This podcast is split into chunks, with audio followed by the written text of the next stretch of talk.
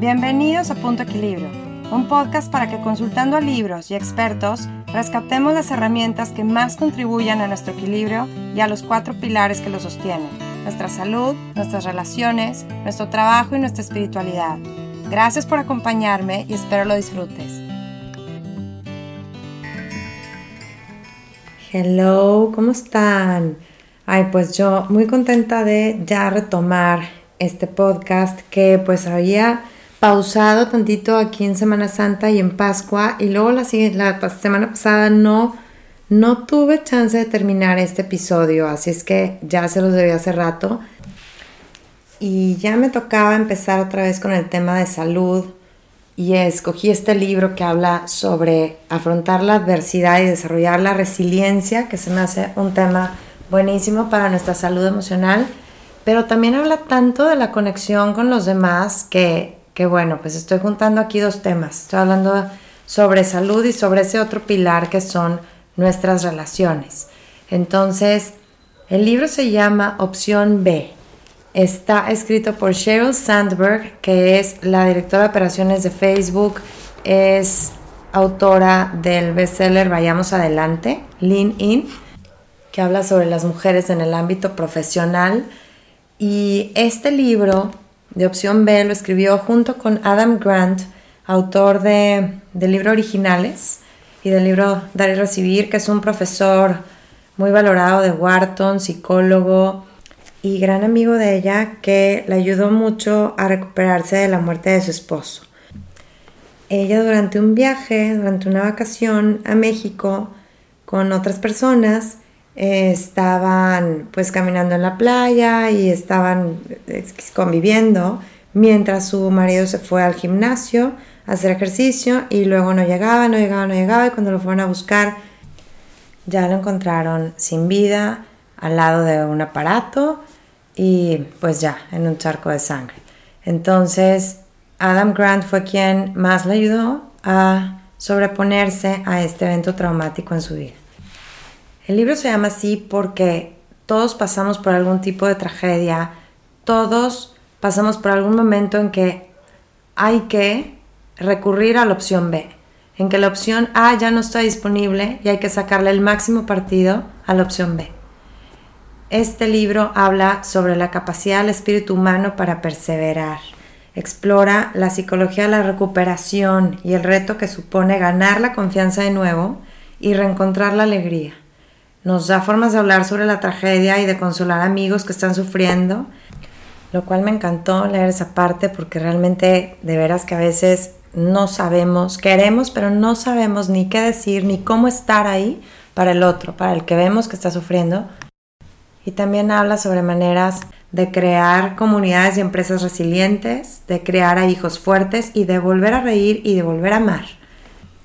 Aquí habla de la resiliencia como esa fuerza y la velocidad de nuestra reacción a la adversidad. Y menciona que podemos desarrollarla. No es como que yo la tengo y tú no, sino que todos podemos desarrollar esa fuerza y mejorar nuestra respuesta ante las dificultades.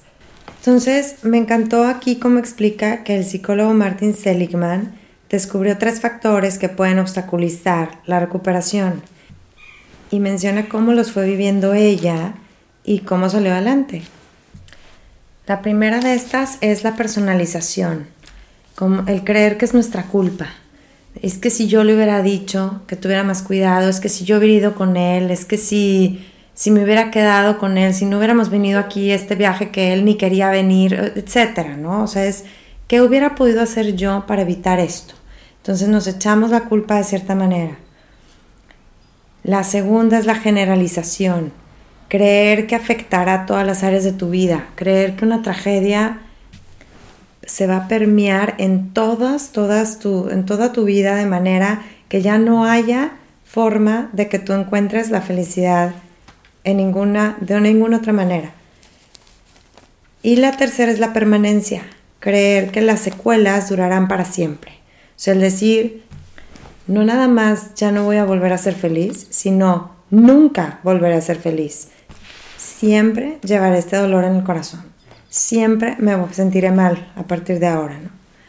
Entonces, Para la número uno, para la personalización, Adam le prohibió decir lo siento, perdón, me arrepiento de que. Como, es común que cuando la estás pasando mal y la gente te quiere ayudar, la gente está ahí para ayudar, para apoyarte, te la pases disculpándote. O sea, es como que qué pena. Ay, sí, sí, muchas gracias. Eh, eh, discúlpame que tuviste que venir hasta acá. Eh, perdóname la molestia. Me arrepiento de que esto te haya afectado de esta manera, como si fuera tu culpa, ¿no? La tragedia. Entonces ella aprendió a que a entender que ella no había trastornado la vida de los demás, sino había sido la tragedia misma. En segundo lugar, para la generalización, al irse culpando menos, empezó a ver que no todo era terrible. Sí, sus hijos lloraban menos y jugaban cada vez más.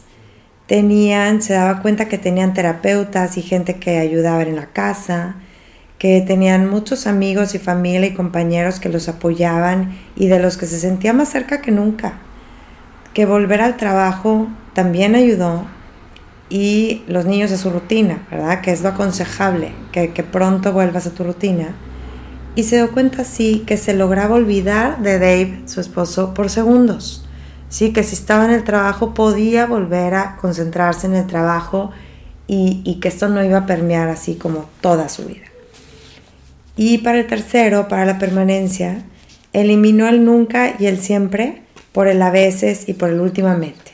¿Sí? Cuando decía es que siempre me siento así, es que, es que nunca, decía a veces no logro conciliar el sueño, últimamente me he sentido triste, ¿sí? Entonces le costaba, pero haciendo eso se iba dando cuenta que a veces el dolor disminuía.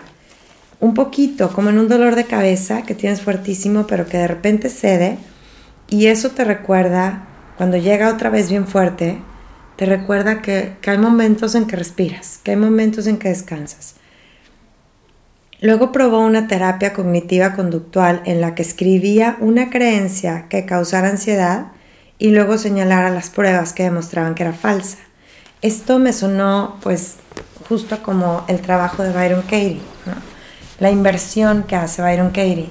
Porque por ejemplo si ella decía, ella afirmaba esta creencia que le daba ansiedad. Mis hijos nunca tendrán una infancia feliz. Y se tenía que dedicar ahora a señalar pruebas que demostraran que esa creencia era falsa. Entonces, hablaba con amigas que le decían, Cheryl, yo perdí a mi papá cuando tenía cuatro años.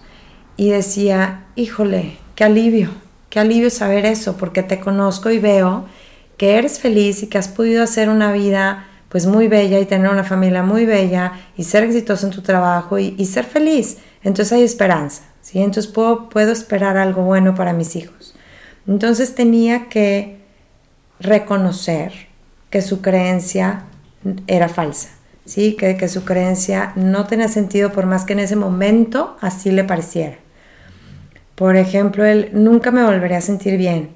Y luego recordaba justo ese día, cuando estando en la oficina o estando con alguien, se había reído de algún chiste, ¿no? Había logrado por unos momentos dejar de pensar en su tragedia.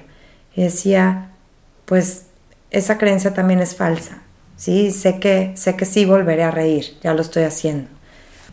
Y en todo su proceso, pues habló con muchísima gente, muchos le, le brindaron sus consejos y su apoyo, y aquí comparte algunas de las cosas que le ayudaban por ejemplo, que un psiquiatra le dijo que estamos diseñados evolutivamente para conectar con los demás y para sobrellevar la pena, que tenemos herramientas para reponernos de las pérdidas y traumas.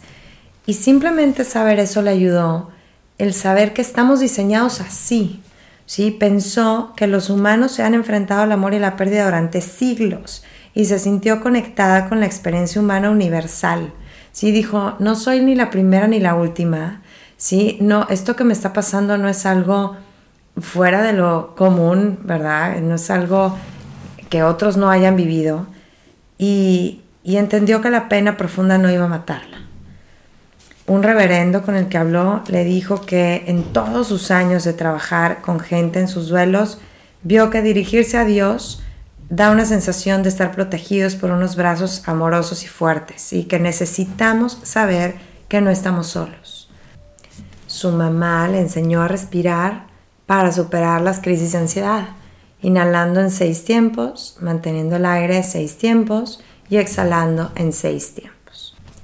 Un rabino le dijo que lo aceptara y tuviera claro que iba a ser terrible.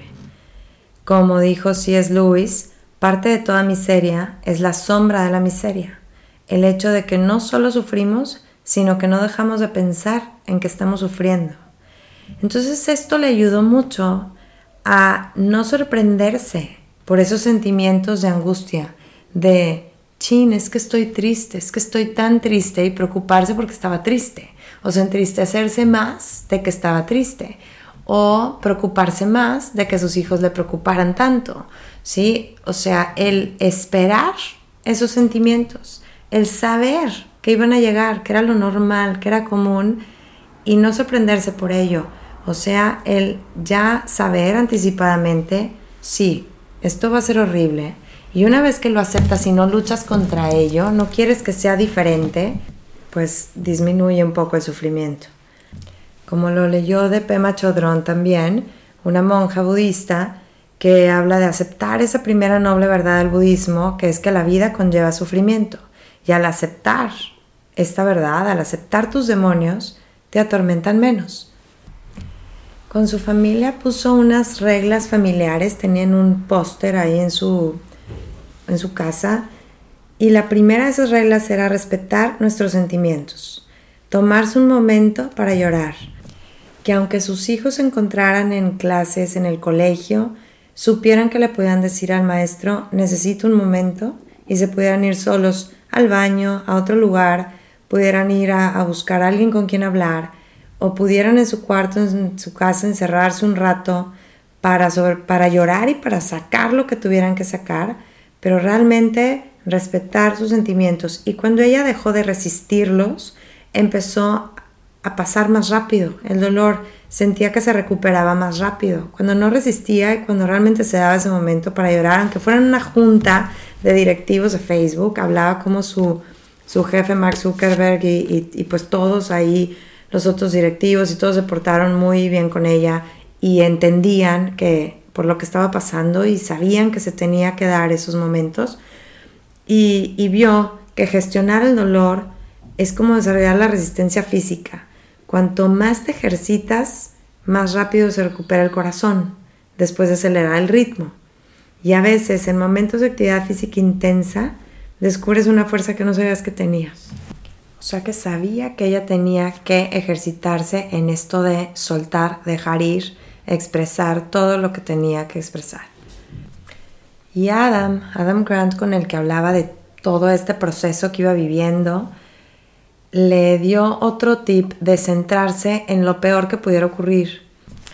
A veces lo que necesitamos es lo contrario, ¿no? Pero en su caso, el centrarse en eso peor que pudiera ocurrir, como el, por ejemplo, que a él hubiera pasado esto que le pasó manejando con los niños en el carro, que hubieran ido todos, que ella también hubiera muerto y hubieran dejado a los niños solos, etc. Imaginarse peores escenarios la hizo sentirse agradecida con pues cómo habían sucedido las cosas. Yo sé que es el colmo de la ironía, ¿verdad? El, el terminar agradecida después de una desgracia, pero pues es la manera de salir adelante también.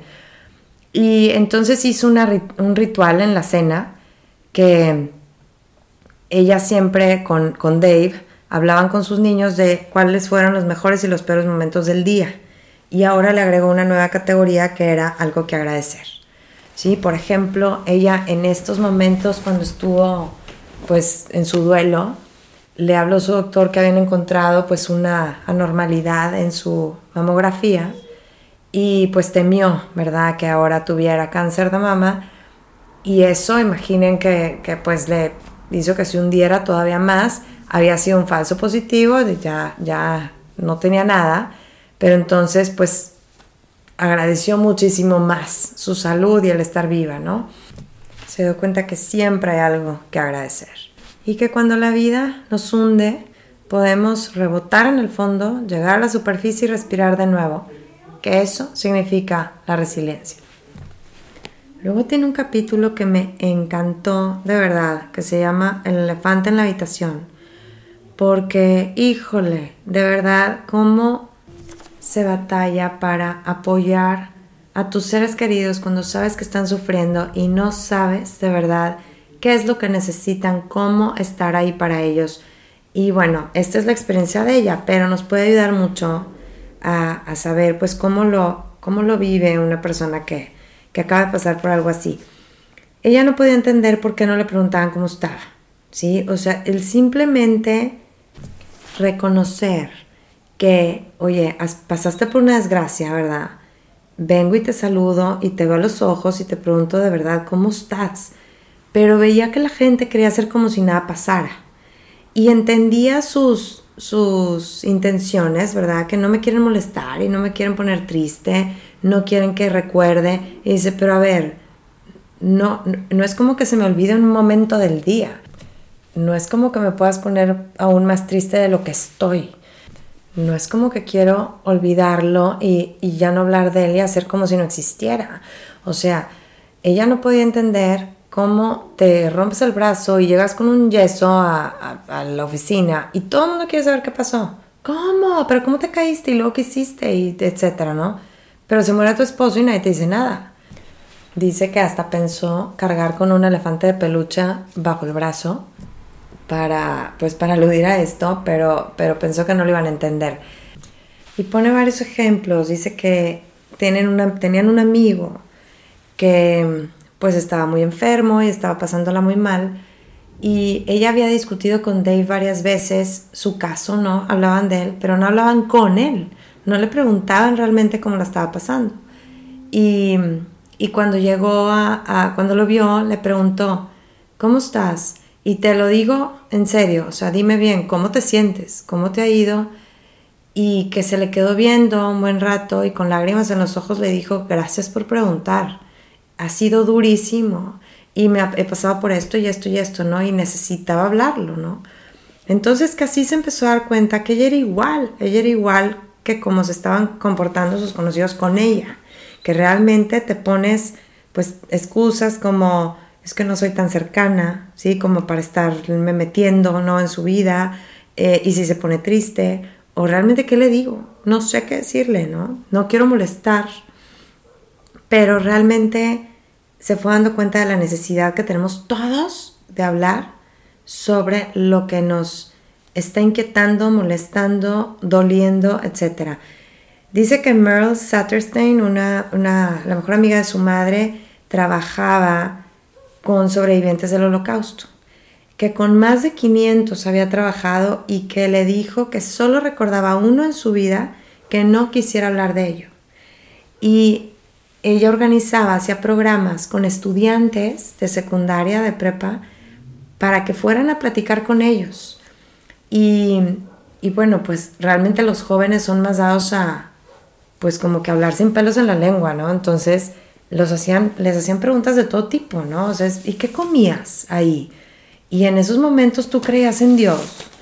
Y, y luego, ¿y qué hacías si te bajaba? O sea, era cosas así de que, híjole, pues tú no pensarías en preguntar a lo mejor, pero de lo que se trata esto, el punto es que todos querían hablar, que todos querían sacar esas cosas porque les estás reconociendo lo difícil que fue, ¿sí? Estás realmente explorando el, todas las situaciones en las que se las vieron negras, ¿no? Entonces, escribe aquí en el libro que las dos cosas que queremos saber cuando nos abruma el dolor es, uno, que no estamos locos por sentir lo que sentimos y dos, que alguien nos apoya.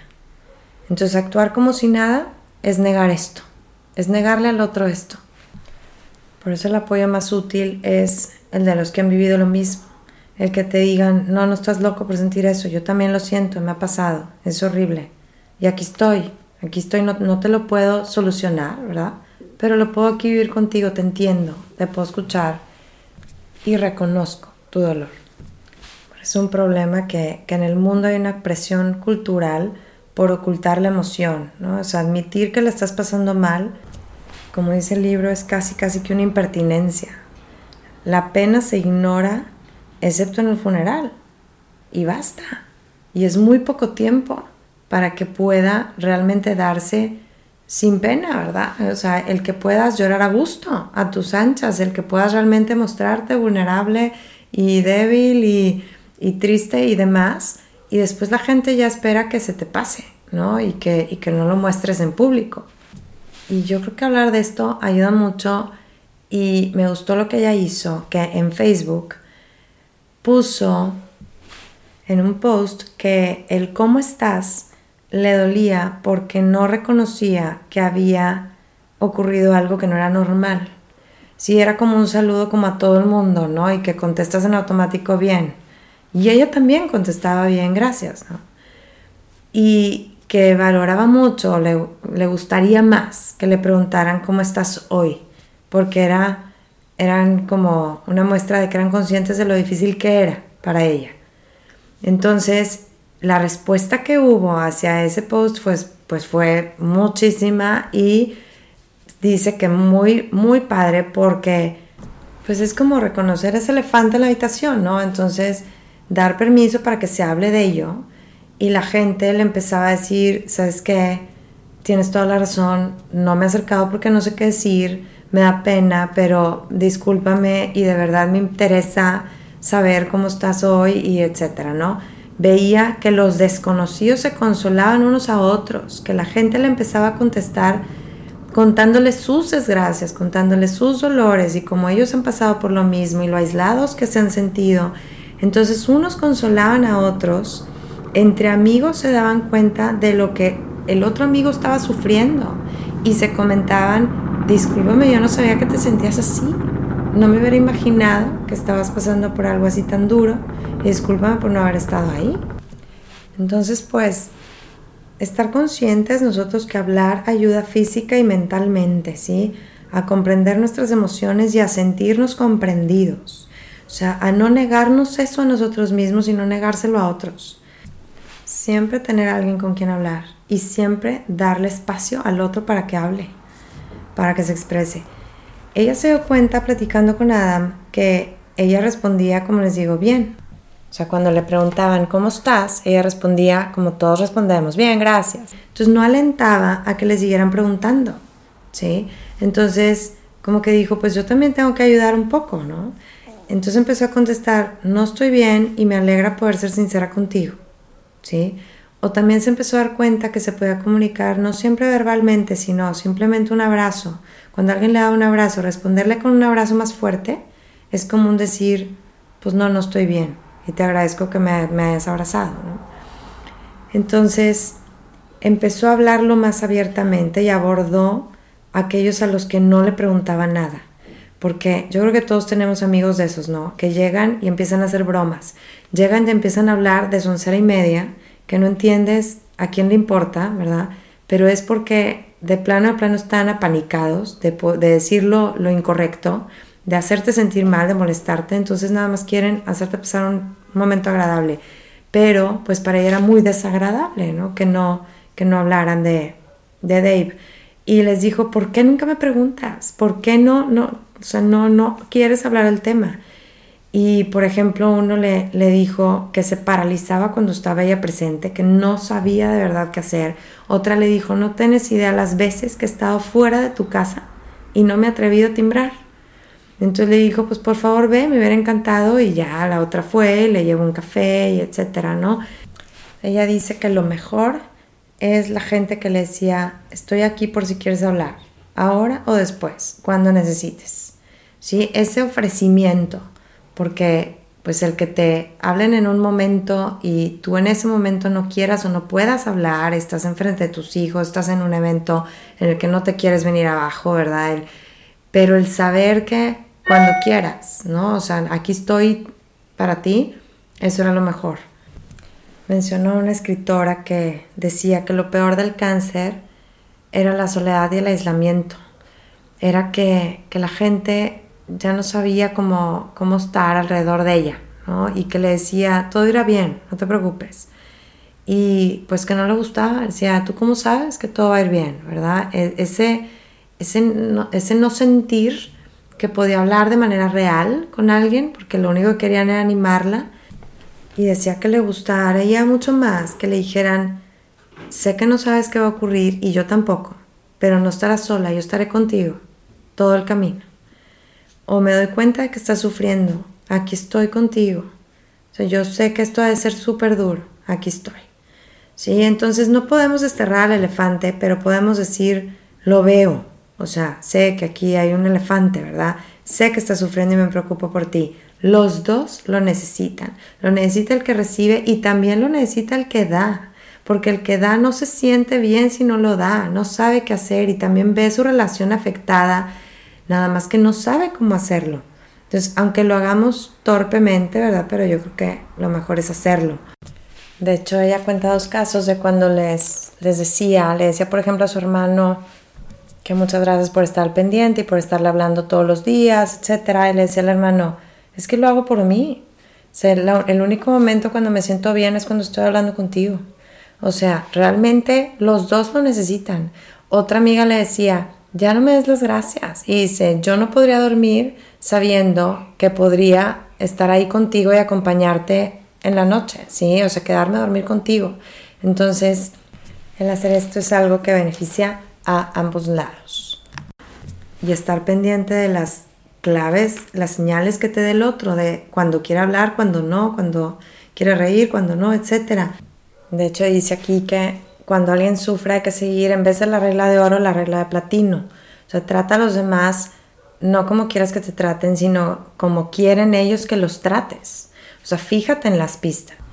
Menciona aquí después un experimento muy interesante de cómo necesitamos tener un botón de escape. Necesitamos saber que ahí están mis amigos, aunque no los busque, aunque no recurra a ellos, aunque no presione ese botón de escape. ¿sí? Mencioné ese estudio donde estresan a la gente, ¿sí? los ponen a resolver ciertos problemas donde necesitan concentrarse y les ponen sonidos muy molestos, eh, etcétera, ¿no? Para, para estresarlos y ven cómo la gente se empieza a rendir, así de, como ya no puedo, y dejar de trabajar, ¿no?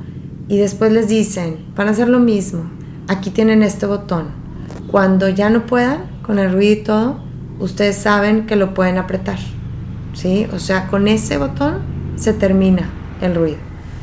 Si lo tienen que apretar, pues lo aprietan. Entonces vieron que la gente resistía mucho más tiempo haciendo el trabajo, concentrándose y todo, simplemente por la tranquilidad de saber que ahí tengo mi escapatoria, ahí tengo mi botón por si lo necesito, pero no lo apretaban, casi nadie lo apretó. Sí pudieron durar así, pero porque sabían que sí tenían opción. Esto es súper importante. También puso el ejemplo de Adam Grant, que les digo que es profesor de Wharton y una vez sucedió que uno de sus alumnos fue a platicar con él, no es como que le haya contado este, problemas muy grandes ni nada, pero dice que pues no le prestó tampoco mucha atención y el, el alumno acabó suicidándose pues una semana después, ¿no? unos días después. Y pensó en cómo a lo mejor si le hubiera prestado más atención a la curiosidad que había mostrado ese niño, a esa este, esas preguntas que tenía, pues a lo mejor hubiera sido así como que un salvavidas, ¿no? Y ahora, después de esa experiencia, siempre empezaba sus clases ofreciendo su teléfono y diciéndoles a todos que podían contar con él cuando lo necesitaran, le podían marcar a su celular. Dice que rara vez lo buscan, pero simplemente el, el que sepan, aquí hay un maestro que me dijo que cuento con él dentro y fuera del aula, pues les puede dar mucha tranquilidad a ciertos alumnos que lo necesiten. Entonces mucha de la gente que se aleja cuando está sufriendo es por autoconservación, es para que el dolor no los, no los arrastre a ellos. No saben lidiar con ese dolor, los asusta, ¿sí? los enfrenta a lo mejor con el suyo propio. Otros lo hacen porque creen que no hay nada que puedan hacer. Eso nos pasa mucho, a muchos, ¿no? Pero aquí lo que nos está diciendo esto es, que no, no es necesario apretar el botón, solo saber que está ahí. O sea, no es necesario que les arregles el problema, solo que sepan que ahí estás, ¿no? Hay cosas en la vida que no se pueden arreglar, solo se pueden sobrellevar. Pero con un amigo, con familia es mucho más fácil, con compañía es mucho más fácil. Entonces, algo que también me gustó aquí es que les digo que a ella le gustaba que le hicieran el ofrecimiento, ¿no? O sea, aquí estoy para cuando quieras, ¿no? Pero también eso a veces queda muy en el aire, todos lo decimos, ¿no? Lo que necesites, cuando quieras, ¿no? Pero también eso a veces es muy vago. Y, si no estás ahí pendiente de, oye, de veras, ¿eh? ¿Qué necesitas? Lo que quieras cuando quieras y, y no estás ahí como recordando, entonces a la persona le puede dar pena realmente pedirte algo. Pero aquí también dice que valora mucho que en lugar de nada más ofrecer cualquier cosa, así como que lo que quieras me dices, hacer algo, hacer algo específico.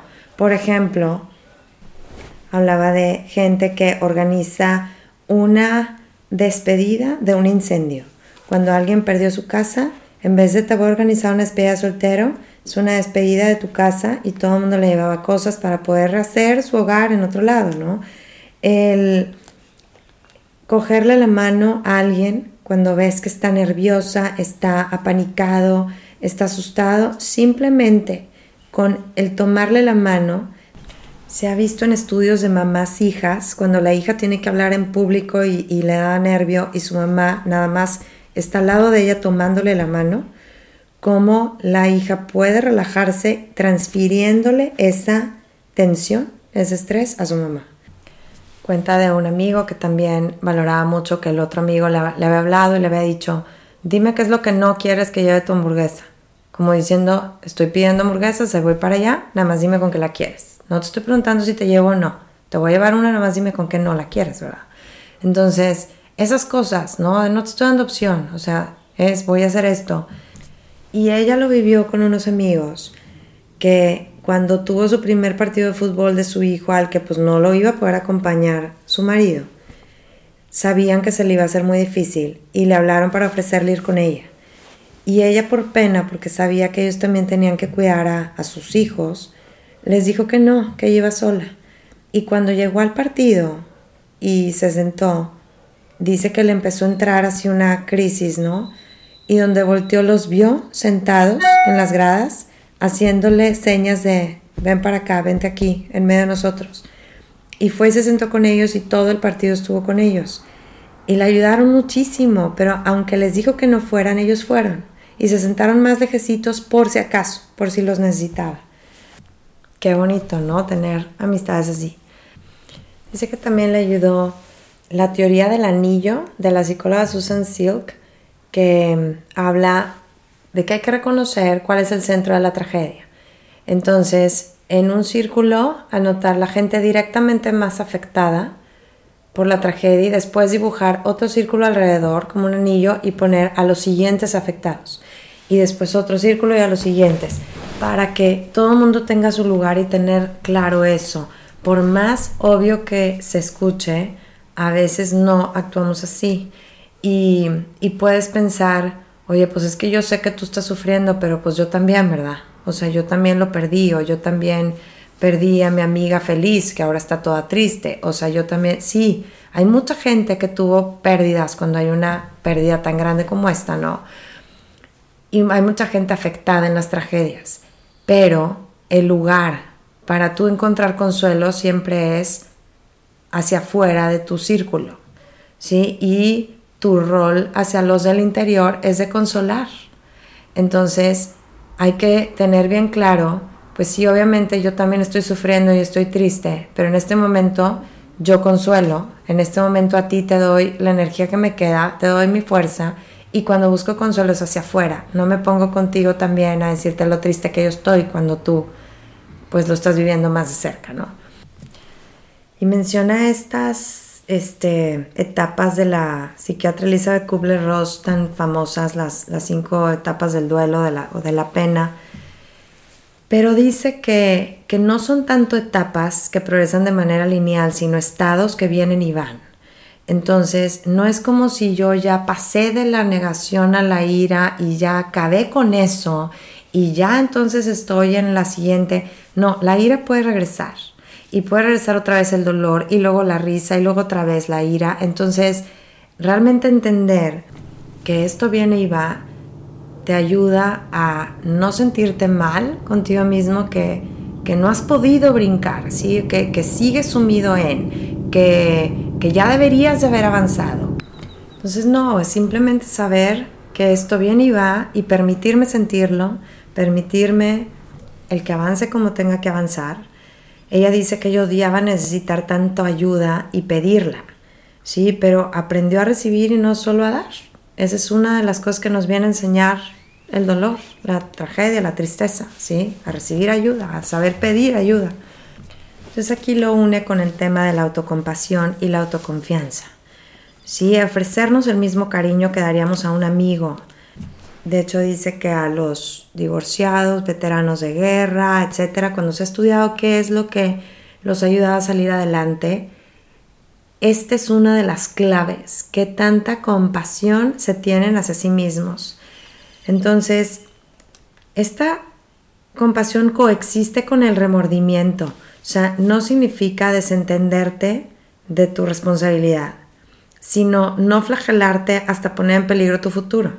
¿sí? Es darte cuenta que hacer algo mal no te convierte en mala persona, ¿sí? Es el, en vez de si no hubiera sido tal cosa, decir si no hubiera hecho. Esto es bien importante porque la culpa es muy diferente que la vergüenza. Echarle la culpa a tus acciones te hace experimentar culpa. Y esta culpa puede ser en cierta medida buena, si no dejas que llegue a un extremo, porque te impulsa a mejorar. Pero el echarle la culpa a tu carácter, a que tú eres malo, que tú no sirves para algo, que tú por tu personalidad, por tu por cómo eres, eres culpable de algo, eso te hace sentir pequeño, insignificante. Eso te genera ira, hace que te encierres, que te aísles, lastima tu autoestima y hace sentir lástima de ti mismo. Te puedes sumir en alcohol, en drogas, de hecho, habla de que de los prisioneros, los que dicen sentir vergüenza de lo que hicieron tienen 30% más probabilidad de reincidir. Y los niños que se sienten así se muestran más hostiles y agresivos. Niños desde preescolar y primaria. Entonces, la culpa puede tener algo de positivo, ¿sí? Cuando te impulsa a mejorar. ¿sí? Si viene de mis acciones y creo que hice algo malo, sé que ahora puedo hacer algo bueno y compensarlo y cambiar. La vergüenza rara vez te impulsa a mejorar, porque crees que así eres, ¿sí? que eso ya no tiene remedio. Otra manera de trabajar la autoconfianza y autocompasión es el escribir. Se ha hablado mucho y se ha documentado mucho el efecto terapéutico de este plasmar los sentimientos en palabras, porque nos ayuda a procesar y superar la adversidad. O sea, al nombrar los sentimientos tenemos mayor poder sobre ellos. Si no te gusta escribir, puedes grabar tu voz, ¿sí? hacer notas de voz. Eso, según este libro, parece tener el mismo efecto que el escribir. Y al parecer, expresar esos sentimientos a través del arte, de la música, la danza, aporta menos beneficio. Pero bueno, si no vas a escribir o no te vas a grabar, pues mínimo esa, esa forma, ¿verdad? También es un, es un outlet, es un escape, es un desahogo y una vía de expresión. Bueno, y como la confianza disminuyó, la confianza en ella misma, por esto de la generalización que les digo de creer que, que una cosa que impacta tan grandemente en tu vida impacta toda tu vida, todos los otros aspectos también, entonces como que piensas que ya no vas a poder hacer bien nada, si empiezas a dudar de ti mismo, en todo. Eso experimentó ella y entonces Adam le sugirió escribir tres cosas que hubiera hecho bien en la noche, que son esto que le llaman las pequeñas victorias, ¿no? Para volver a empezar a construir esa, esa confianza en ti mismo. Entonces, escribir lo que agradeces no mejora nuestra confianza ni capacidad para esforzarnos. Mejora otra cosa, mejora todo el disfrute de tu vida, ¿verdad? Tu optimismo y etcétera. Pero ser consciente de nuestras contribuciones sí, eso sí mejora tu confianza en ti mismo, ¿sí? El, sentirte capaz. Entonces, la gratitud es pasiva sobre lo que recibimos. Las contribuciones son activas, nos recuerdan que podemos cambiar las cosas. Entonces, esto me encantó leerlo porque, pues, por todos lados se oye ahorita lo importante que es una, una práctica de gratitud. Y claro que una cosa no supla la otra, pero qué padrísimo también escribir estas cosas que hacemos bien. Como ya les he dicho también de otros autores, ¿no? Gretchen Rubin les decía que tenía una to-do list de pendientes y una tada, como tada, así como todo esto ya lo hice.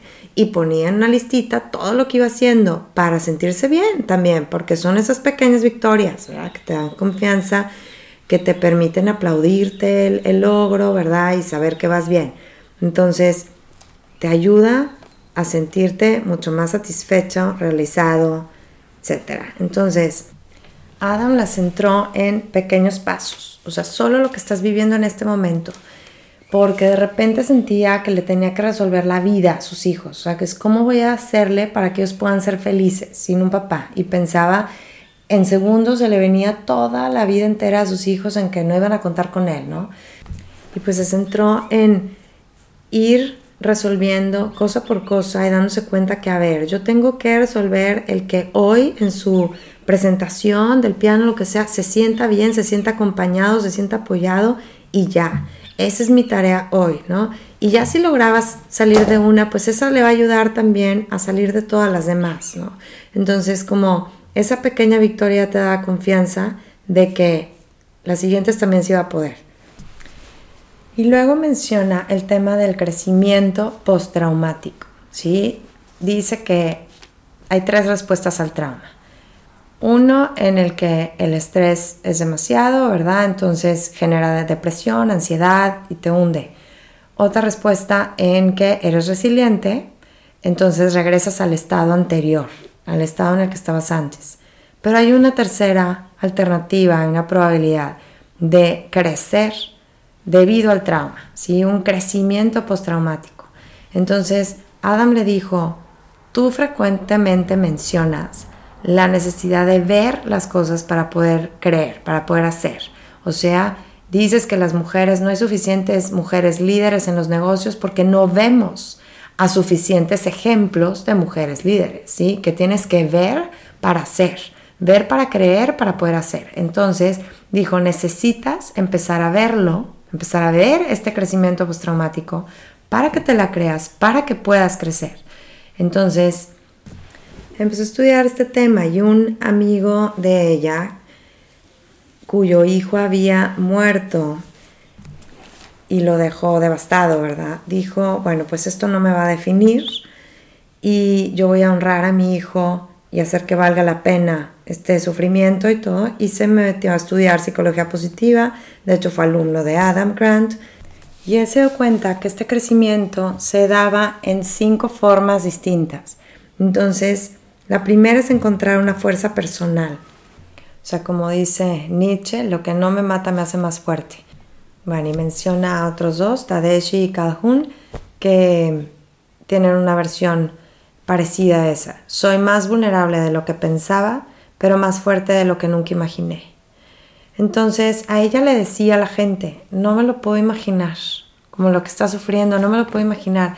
Y ella decía, yo tampoco. Pero la verdad es que sí podía imaginárselo porque lo estaba haciendo, lo estaba viviendo. Se había hecho más fuerte por el mero hecho de sobrevivir. ¿Sí? La pena no la había matado. Entonces, como dice un refrán, déjame caer si debo caer, la persona en la que me convierta me sostendrá. O sea, primero que nada encuentras que eres más fuerte de lo que pensabas. La segunda forma en cómo se da este crecimiento es al revalorizarse. Sí, Kevin, un amigo de ellos también que sufrió una súper tragedia donde la nana que cuidaba a sus hijos los asesinó, le llamaba a ella para consolarla y ella decía, ¿cómo diablos puedes hacer esto? ¿Cómo? Explícame por favor cómo saliste adelante de esa situación.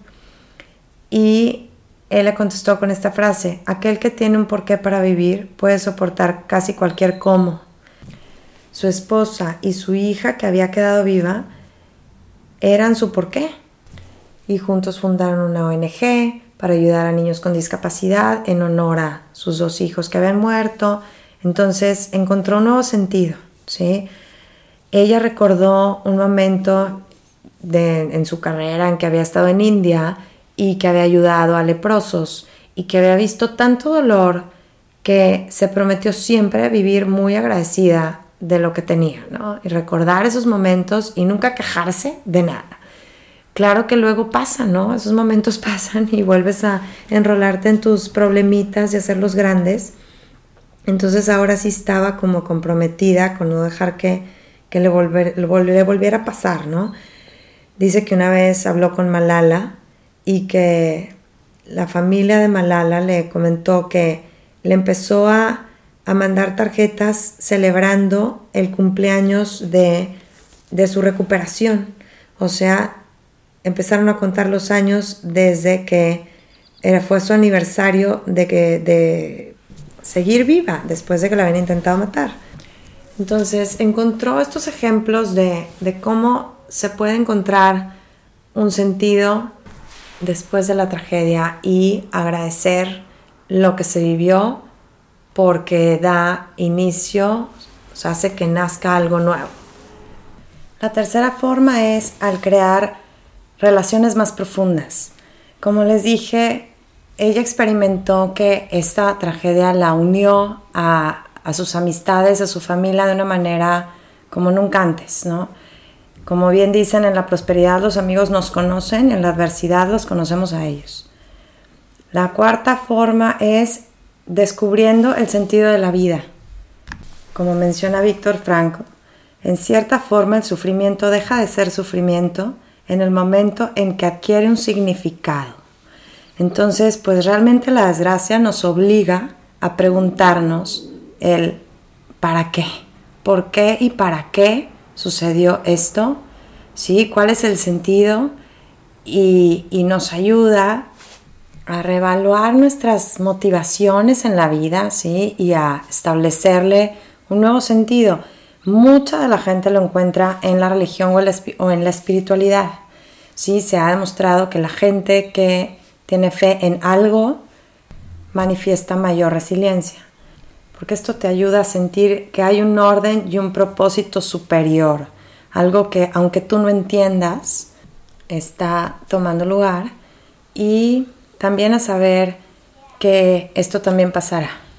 El trabajo también es otro de los factores que le puede dar mucho sentido a tu vida y más si es un trabajo en el que des un servicio a los demás, sientes que contribuyas algo.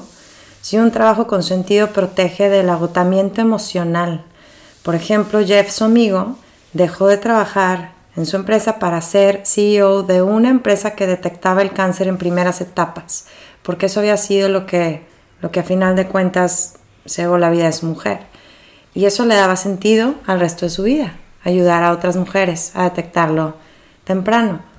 Y la quinta forma en la que se observa este crecimiento postraumático es al vislumbrar nuevas posibilidades.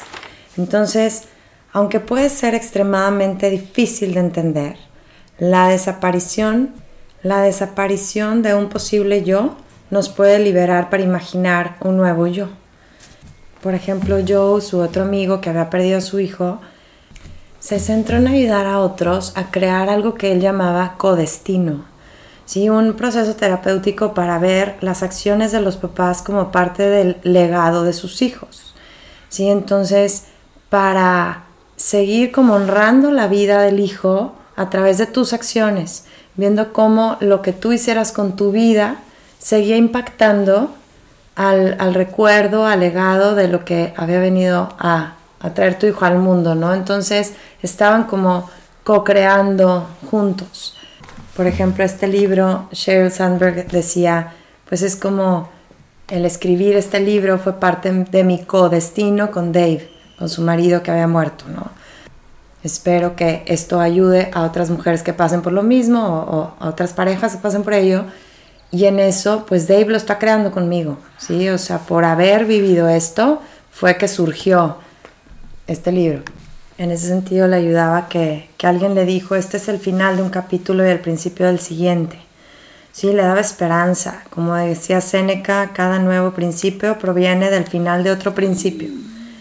Entonces, quizá no siempre estás de humor para que te digan que por algo pasan las cosas y que algo bueno va a salir de esto y te puede ser lo peor que te pueden decir en, alguna de tus etapas, ¿no? En algún momento, pero realmente, pues, acaba siendo cierto, ¿no? O sea, sabemos y también por eso nos puede chocar tanto que nos lo digan, porque en ese momento nada más quieres que te dejen llorar, ¿no? Y te dejen sufrir, pero llega un momento en que pues hay que tornar todo ese sufrimiento en algo nuevo, en darle vida a algo con mayor sentido. Y es así como honramos a nuestro pasado, a la gente que perdimos, a eso que tuvimos que vivir, eso que sufrir, que soportar.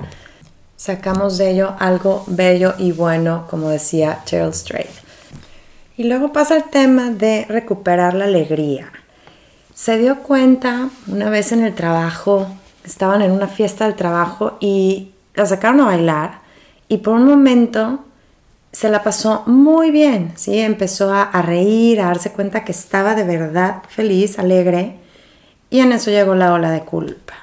La culpa que viene siempre ahí a sabotearnos, ¿no? Entonces, pues no aguantó, tuvo que salir corriendo, ¿no? Y luego, pues empezar este proceso de, de lidiar con esta culpa para que la dejara volver a ser feliz. La culpa del sobreviviente le roba la alegría porque se pregunta por qué yo no, ¿verdad? ¿Por qué no me tocó a mí? ¿Por qué él?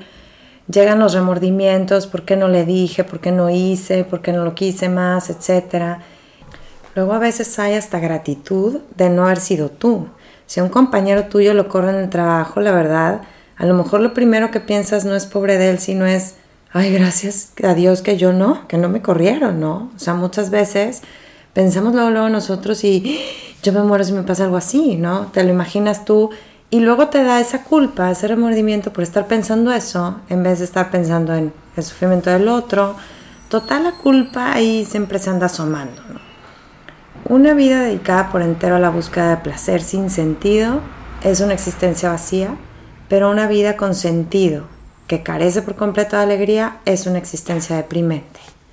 Así es que ella entendió que tenía que volver a a recuperar su vida, le ayudaron sus familiares a, llegar a esta conclusión, ¿verdad? Su cuñado le decía, todo lo que siempre quiso Dave fue hacerte feliz. Incluso ahora él querría que lo fueras, no se lo niegues. O sea, también hazlo por él, ¿no? Entonces, ella iba dándose cuenta que, que pues sí, esa culpa no, no estaba ayudando a nadie. Su otra cuñada le decía que sus hijos estaban más contentos porque mamá ya no llora todas horas. Entonces se propuso, ¿no? Empezar a recuperar las cosas. Ese fue su nuevo mantra. Entonces, el Catán, el juego de mesa, este que Catán que había, que, tendían a jugar en familia, lo habían guardado, sacó el Catán otra vez, empezaron a volver a, a, ver los partidos de fútbol, a los equipos que siempre habían apoyado, volvieron a jugar póker como acostumbraban, ella volvió a ver la serie de, esta de Game of Thrones que, que veía con su marido, a jugar Scrabble, que jugaba así en línea, empezó a jugar ahora con su cuñado, eh, y empezó a andar en bici, a tocar el piano, cosas que había dejado de hacer desde hace mucho, que a ella le gustaban hacer.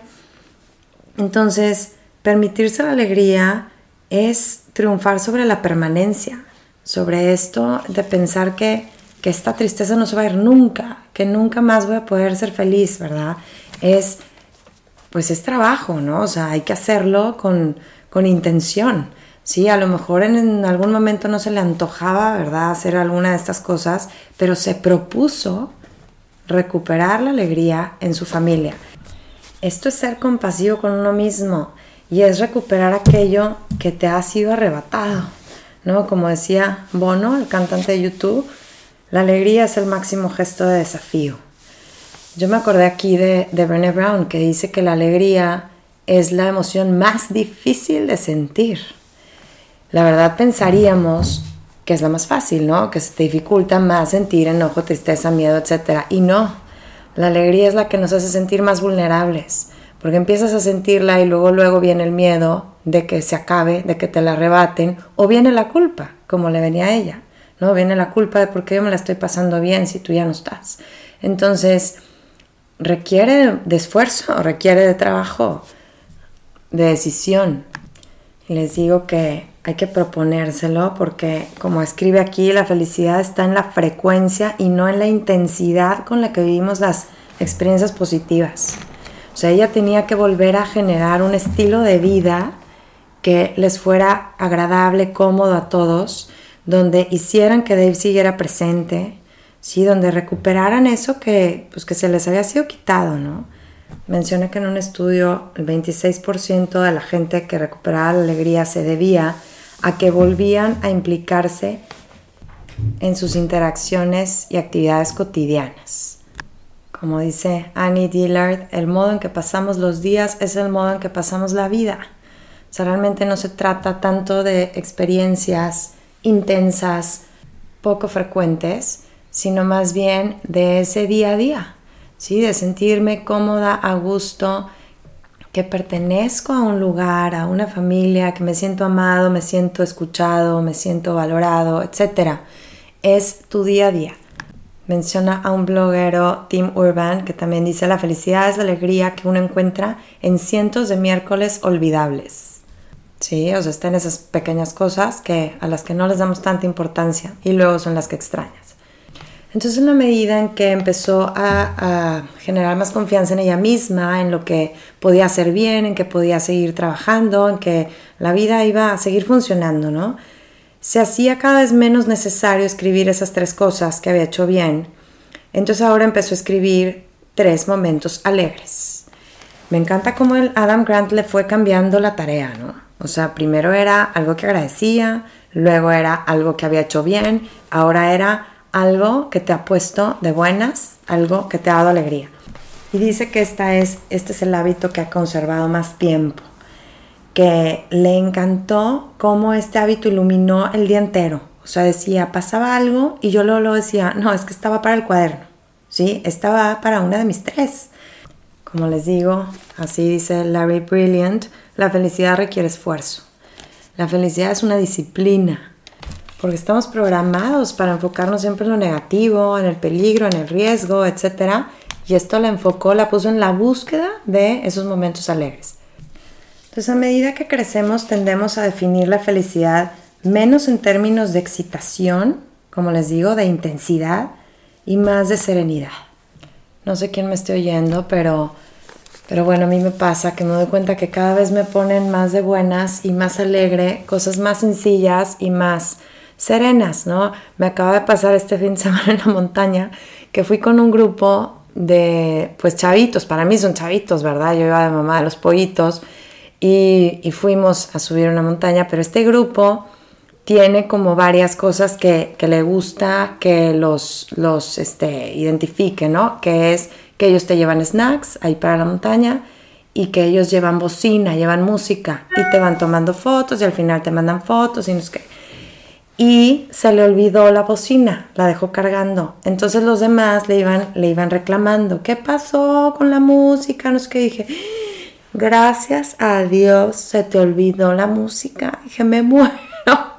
Si me pones música subiendo la montaña, o sea, yo vengo a oír el pajarito, vengo a escuchar el silencio, vengo a oír el ruido del aire, cómo mueve las hojas, ¿verdad? O sea, yo a eso vengo.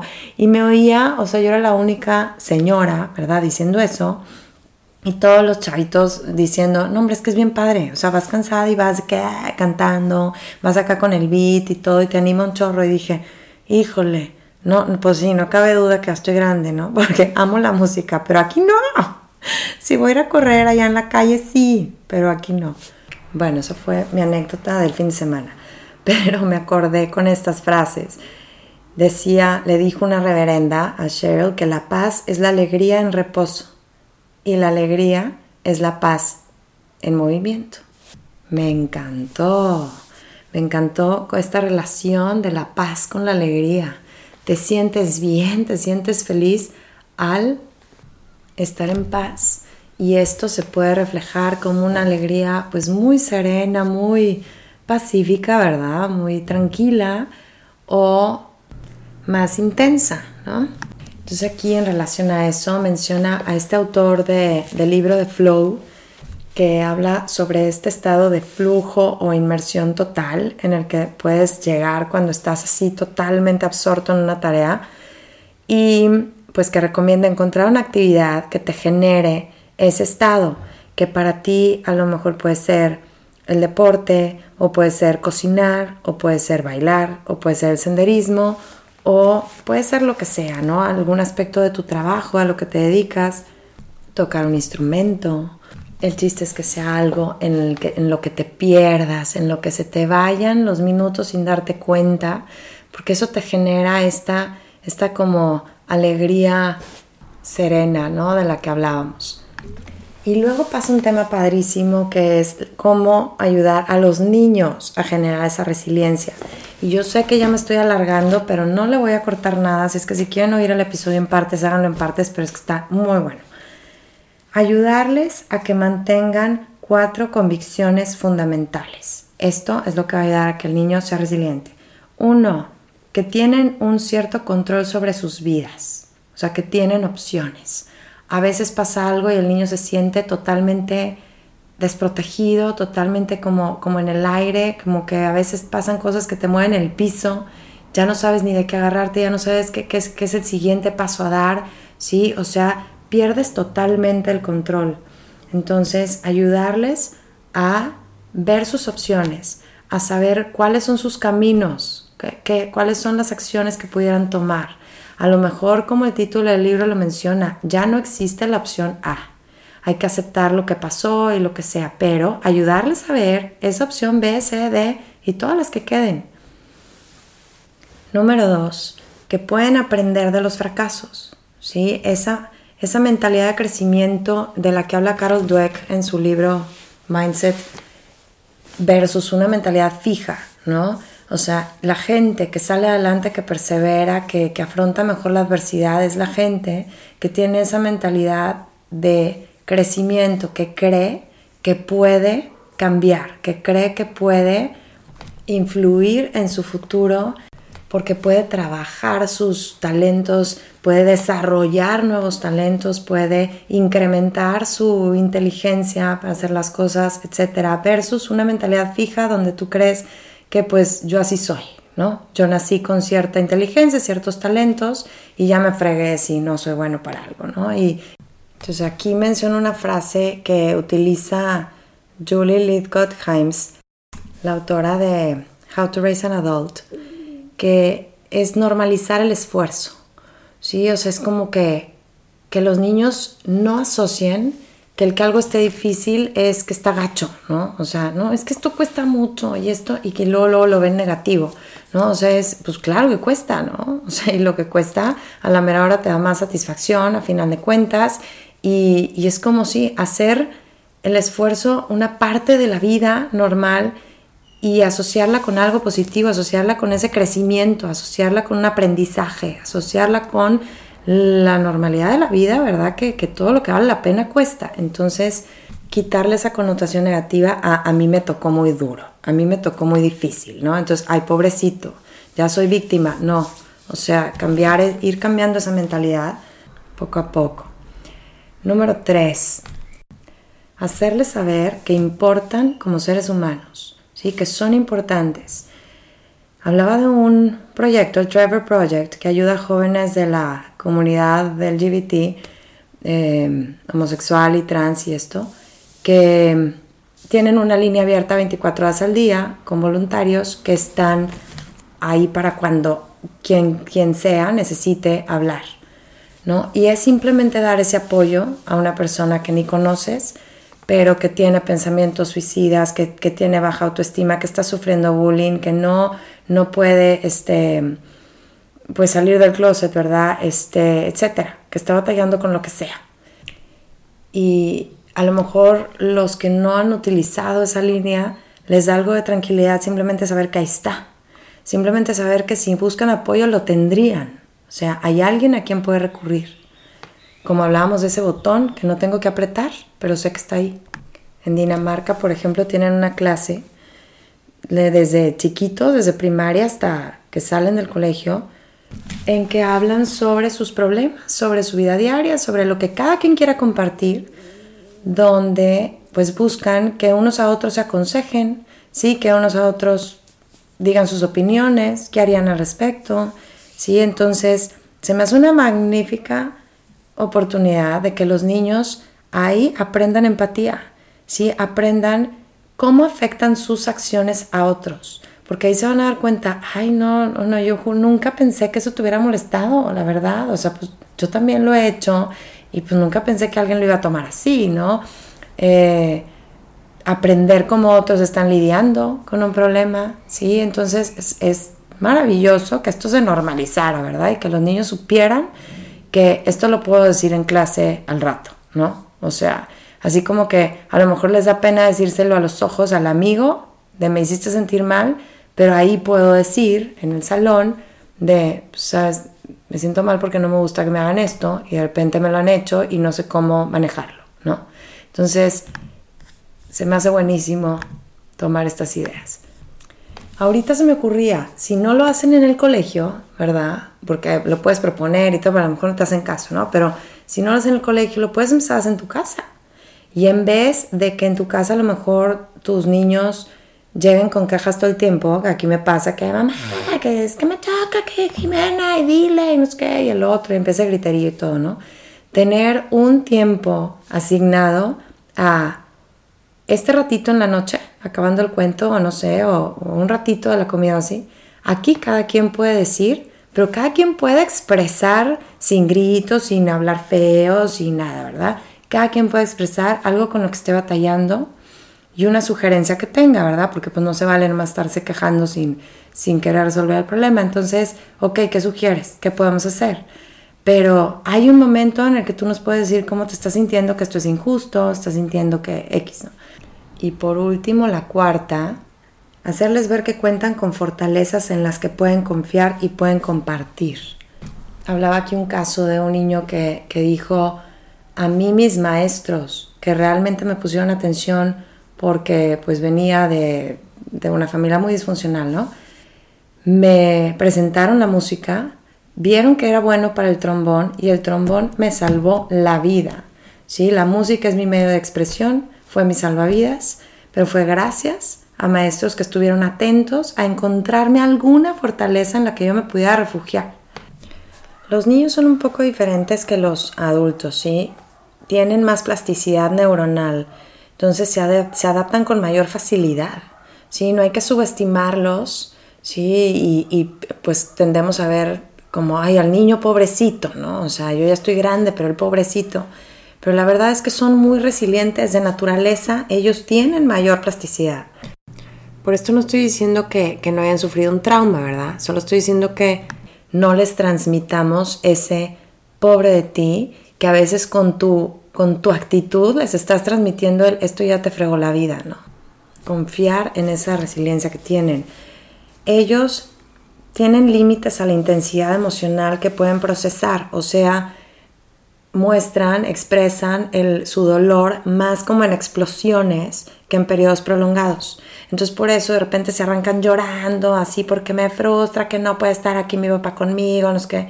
Pero a los 15 minutos ya están afuera jugando fútbol, ¿sí? O sea, ellos fluctúan así y expresan más sus sentimientos en comportamientos más que en palabras, ¿no? O sea, eso sí, pues queremos que nos hablen y nos digan y todo como sienten, pero pues a veces ellos ni saben, entonces pues realmente hay que estar observando.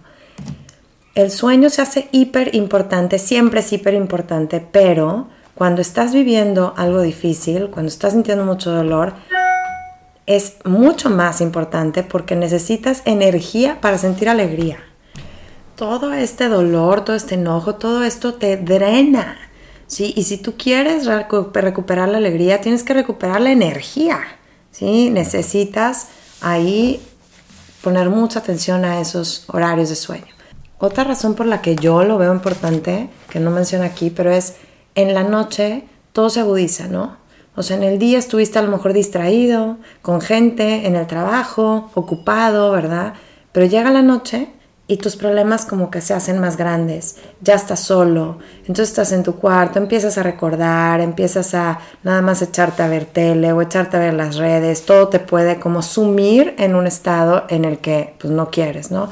Entonces, realmente ahí se me hace bien importante ser un poco estrictos con eso, ¿no? Cuando han vivido algo difícil de ya cenamos, ya platicamos, no sé qué, no es que bueno, a dormir, a dormir y de día todo se ve un poco más esperanzador. Algo que, que hay que también entender y esperar, ¿verdad? Es que todos estén más irritables, entonces el perdón se vuelve muy importante. ¿sí? Cuando, cuando se vive una situación así de difícil, pues imaginen que así como tú tienes tus ups and downs, ¿verdad? Y subes y bajas, subes y bajas, el otro está subiendo y bajando no al mismo tiempo que tú. Entonces, para que se encuentren en un punto, pues está cañón, ¿verdad? Hay que respetar que a lo mejor ahorita yo estoy alegre y yo ahorita quería disfrutar, pero tú estás en tu bajón. Entonces, se vuelve todo muy irritable. Entonces, el perdón es muy importante aquí.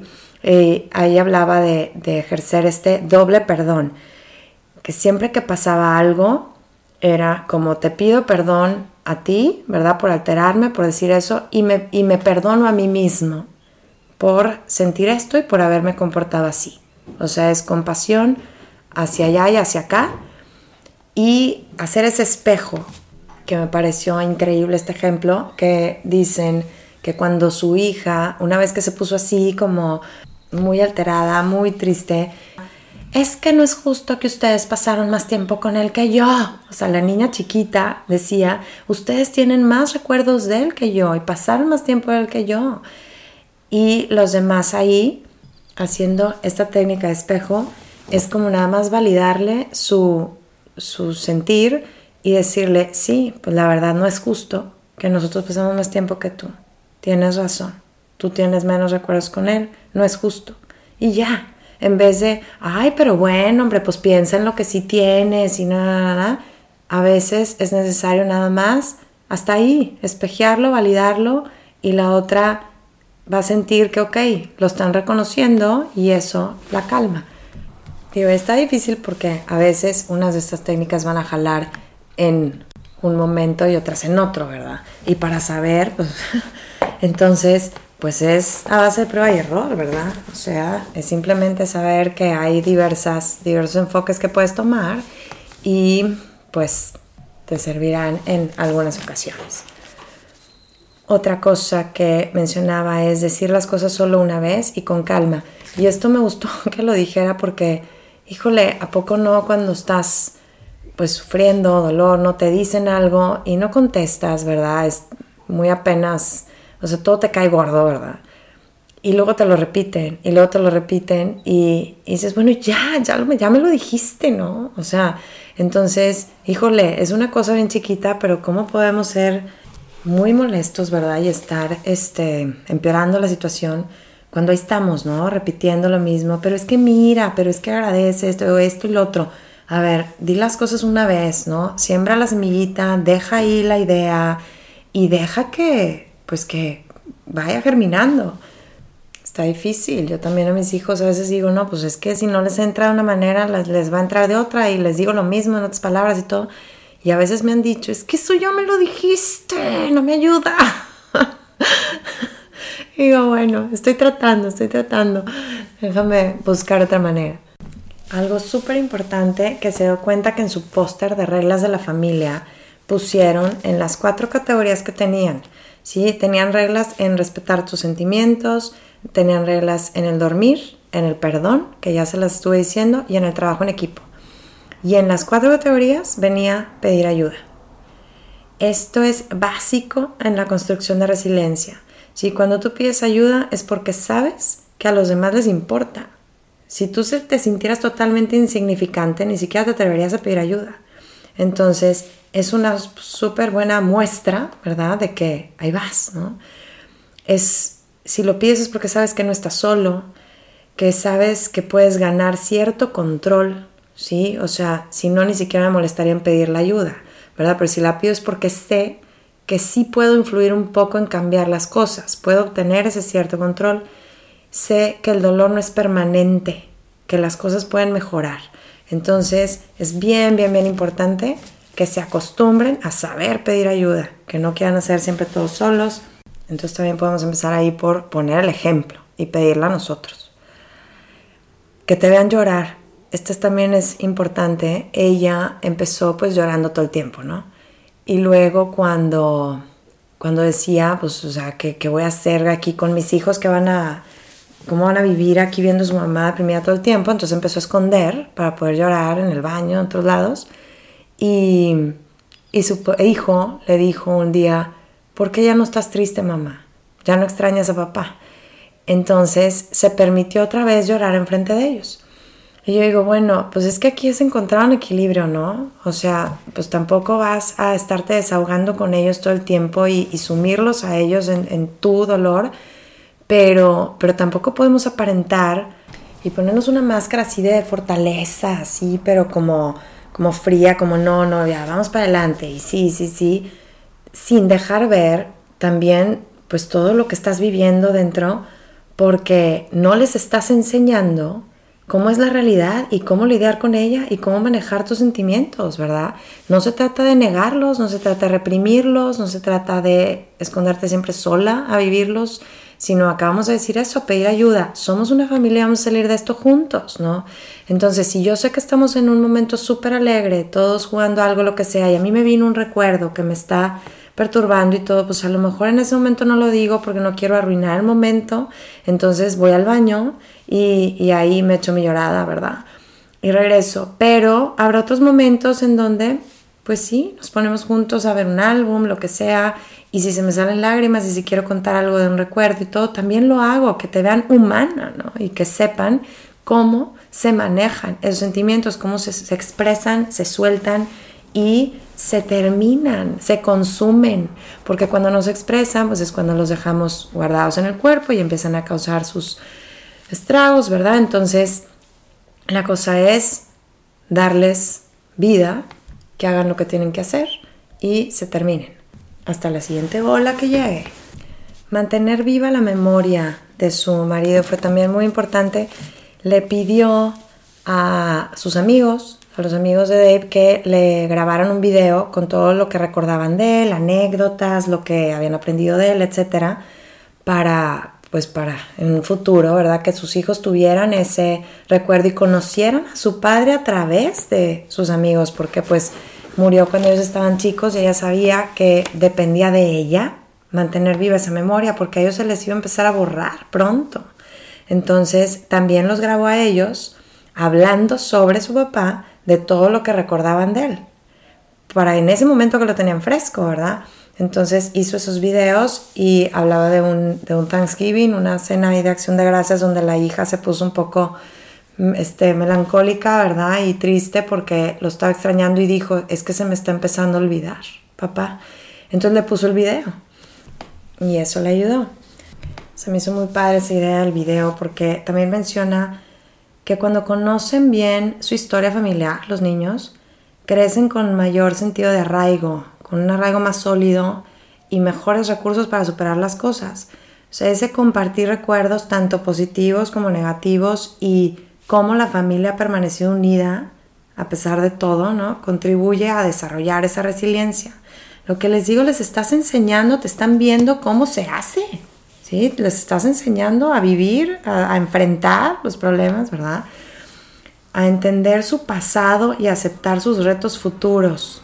Entonces eleva su autoestima y los dota de un sentido de control.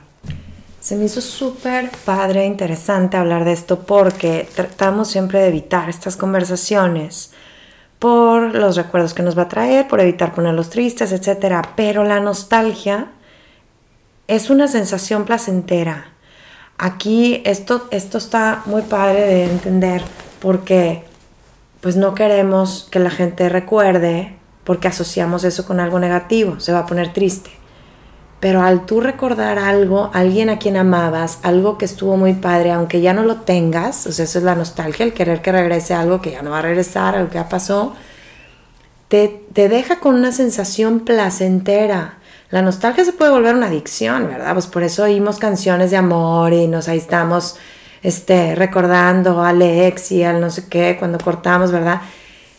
Pues no lo haríamos si eso nos hiciera sufrir demasiado, ¿verdad? Pero, pero e, es, como, es extraño. Esa es una tristeza, pero, pero que te trae recuerdos padres. Entonces termina siendo una sensación que buscas, que te gusta. Entonces por ejemplo, hablaba de, alguien que, de una cena que fue, que eran puras parejas y empezaron a, a contar cómo se habían conocido. Y dice que la saltaron, la saltaron pues por, por no incomodar y a ella le pareció pues muy gacho porque decía, ¿por qué me niegas esa oportunidad de recordar cómo conocí a Dave, a alguien que amé, ¿verdad? Y que sigo amando y que una relación no termina con la muerte. Entonces le estaban evitando, según ellos, un momento doloroso cuando para ella hubiera sido un momento agradable, placentero. Aquí quizá haya gente que diga, no, yo prefiero que no me lo recuerden, pero pues bueno, en base a este libro, a lo que habla Adam Grant y ella, lo que han visto y han estudiado es que la gente quiere hablar de, su pasado, de sus problemas, de lo que le duele. Además hay que, pues, hacerlo sentir en confianza, hacerlos sentir escuchados, ¿sí? comprendidos, etc. O sea, crear un ambiente donde se sientan seguros para poder sacarlo, pero que la gente quiera hablar si quiere. Hablaba de un papá que decía, mi hijo muere por segunda vez cada vez que no mencionan su nombre, cada vez que alguien no lo quiere recordar. Y bueno, lo último que menciona aquí con lo de los niños es crear una nueva identidad familiar que forme una unidad completa. O sea, nuevos recuerdos, nuevos momentos divertidos, nuevas tradiciones, rituales que fortalezcan esa unidad. Que no se sientan como, ah, sí, los cuatro, bueno, pues es que ya no somos cuatro, entonces que, no, que se encuentren como que en el limbo, como que, como que ya, ya nos rompimos, ¿verdad? Ya, ya no somos todos, entonces como que siempre nos falta alguien, entonces no encuentran, como no estamos completos, ¿no? Eso es bien importante, como que ahora somos los tres. Ahora somos los tres y los tres tenemos esta tradición y los tres seguimos siendo esto y los tres y que se sienta como que esa es una unidad diferente, completa. Como con los amigos de Rafa que siempre están hablando de las mismas anécdotas de hace 20 años, ¿verdad? Y todas las esposas así de que ya no sabemos todas, ya, ya, ya, sí, ya me contaron, ya sé. Y se siguen riendo de lo mismo, ¿verdad? Oigan, ya necesitamos nuevas anécdotas, necesitamos nuevos recuerdos. o sea, alguien por favor ahorita haga algo chistoso, cáigase, no sé, pero ya. Porque eso también fortalece la unidad de ahorita los que nos juntamos, ¿sí? Ahorita los que, porque pues bueno, hace 20 años ya unos ya viven fuera, unos ya ni se juntan, ni unos... Entonces, vamos a hacer nuevas anécdotas de nosotros. Entonces, bueno, esto pues mucho más importante con una familia que, que acaba sin algunos de sus miembros. En otro de los capítulos habla sobre la esperanza, que es lo que evita que te entregues a la desesperación, que se da cuando generas nuevas imágenes de posibilidad, que te mueven a encontrar la voluntad y el modo de salir adelante. O sea, ese creer que si puedes actuar, puedes mejorar las cosas. Una de las cosas que puede ayudar en esta esperanza es conectar con gente que ha vivido lo mismo que tú entonces es diferente pasar de ese, ay, qué pena lo que estás viviendo, aquí estoy para ti, ¿verdad? A, tener a alguien que diga, de verdad te entiendo. O sea, a, saber que vivió lo mismo y de verdad te entiendo. Por eso los grupos de apoyo funcionan tan bien, porque es gente que, sabes que, que sin palabras te entienden, ¿sí? Que ya han estado ahí. Entonces hay también hasta como unos campos de verano donde Sheryl Sandberg mandó a sus hijos que son niños que han perdido a un progenitor. Entonces se enfocan en eso, en fortalecer la, la comunidad, ¿sí? Y el, y el brindarse espacio seguro para poder hablar, etc. Pertenecer al club al que nadie quiere pertenecer es algo que une mucho, ¿sí? Por eso se aferran unos a otros porque ahí no me siento fuera de lugar. Tengo una amiga que vivió una situación similar a, la de Sheryl Sandberg y me dice, yo sé que con toda la buena intención, ¿verdad? Me han ayudado mucho y todos han estado ahí para mí, pero a veces hacen comentarios como, sí, vamos a ir todos, hablando de parejas, y luego alguien me voltea a ver y me dice, y tú también te vienes, o algo así, ¿no? Y dicen, no, pues ya, ya me pusiste así en, la, en el spotlight, ¿no? Y a veces comentarios así donde la quieren hacer sentir bien, pero pues resulta todo lo contrario porque ya, ya hiciste el momento incómodo, ¿no? O sea, ya me recordaste. Entonces, a veces la verdad es que, híjole, pues no encuentras, si no lo hubieran dicho hubiera estado incómodo, si lo dijeron también fue incómodo, o sea, realmente a veces, híjole, está difícil encontrar la solución. Y, y ella encontró que con quien mejor se sentía era con un grupo de, que encontró en Instagram o Facebook, no sé, en alguna red, que no conocía a nadie, pero era gente que había vivido exactamente lo mismo. Entonces dijo, es que yo sé que tú sí me entiendes. Entonces, qué importante, de veras, qué importante y gracias a la tecnología podemos conectar así.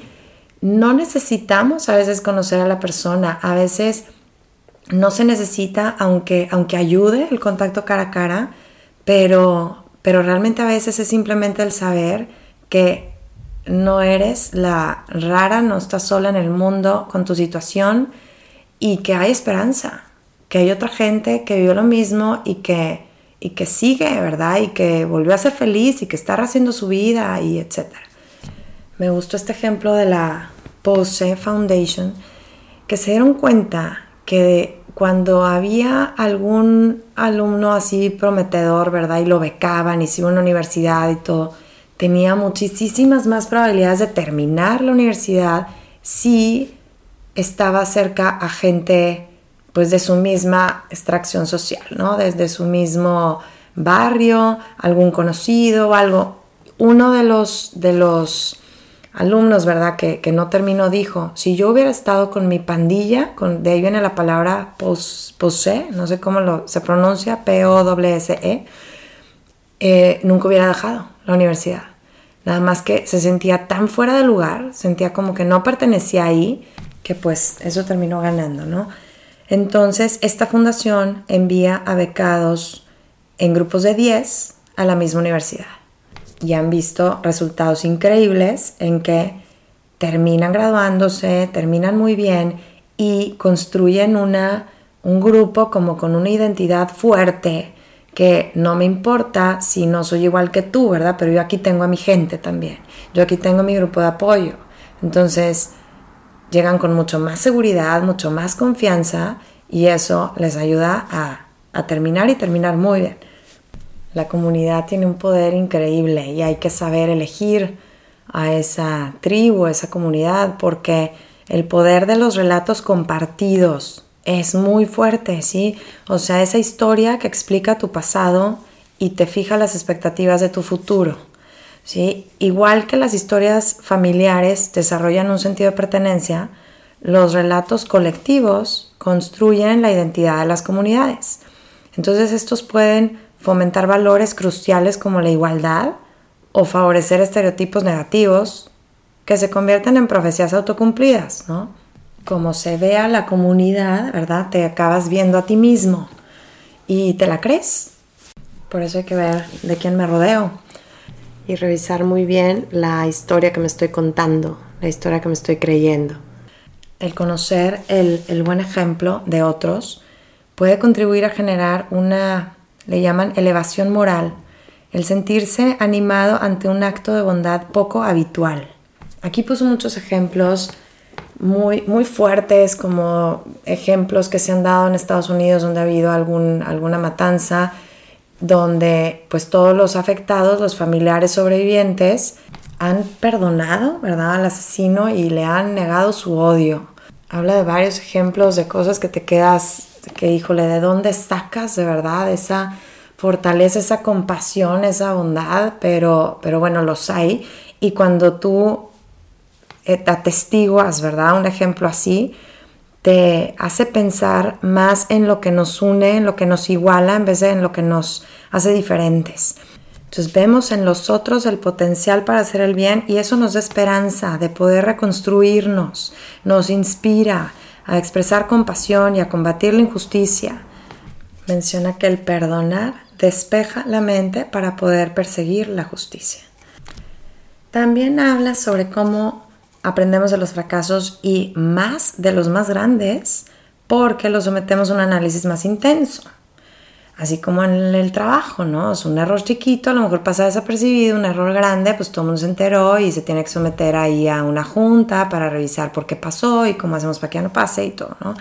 Entonces, pues en la vida igual, ¿no? Las mayores tragedias son las que nos hacen hacer más introspección y más revisión, reevaluar prioridades, etc.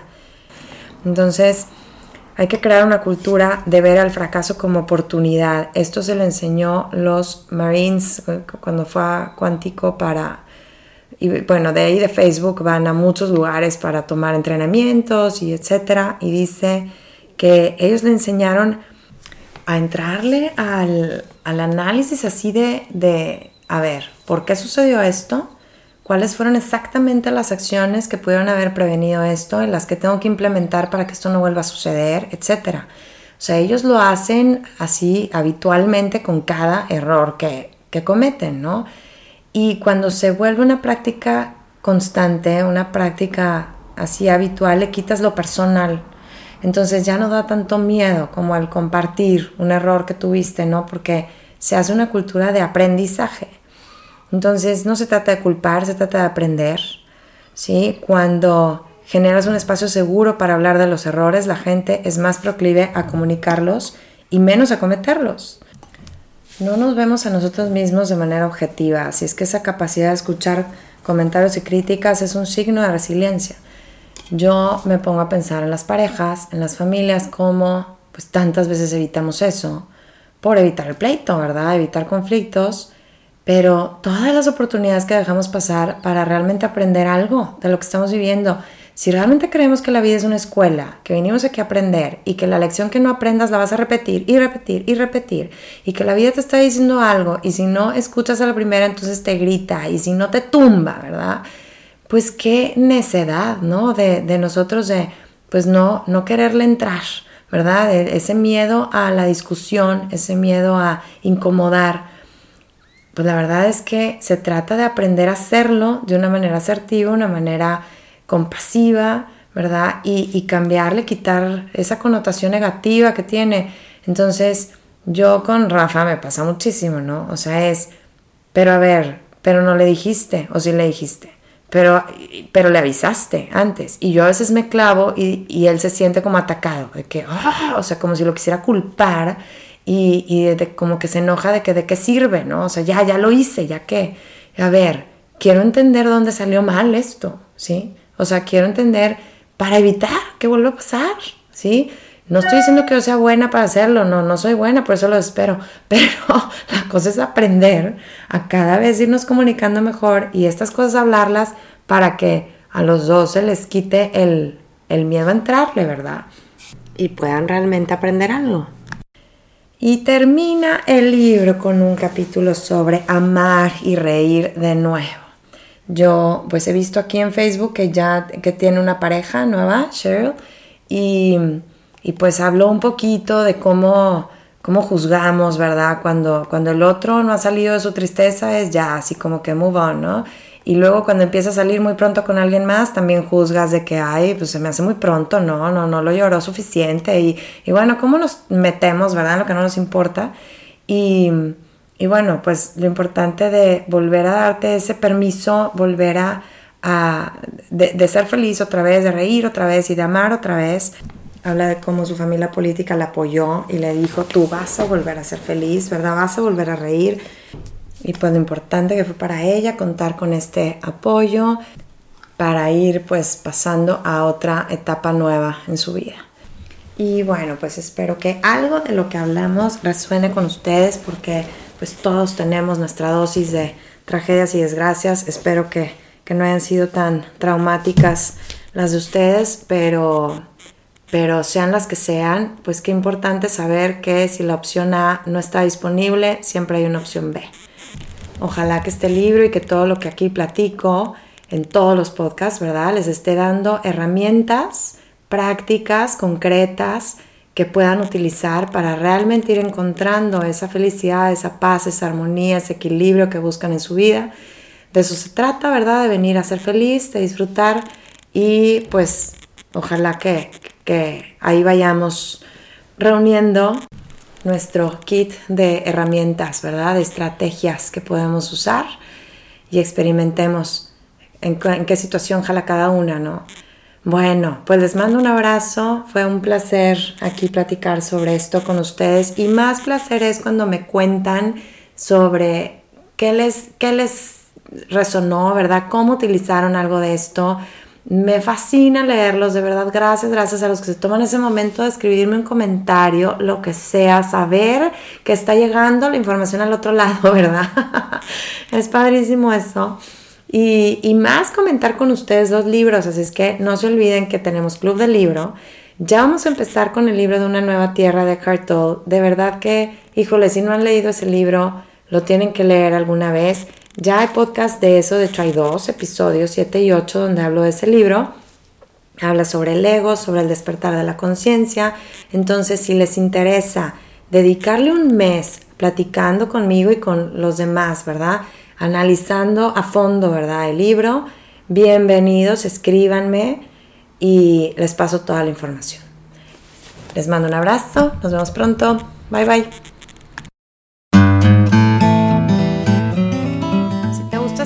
Me harías un gran favor al compartirlo y al dejarme un review.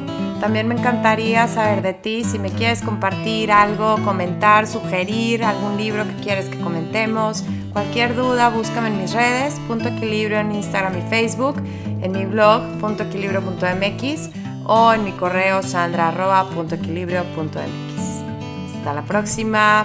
Bye bye.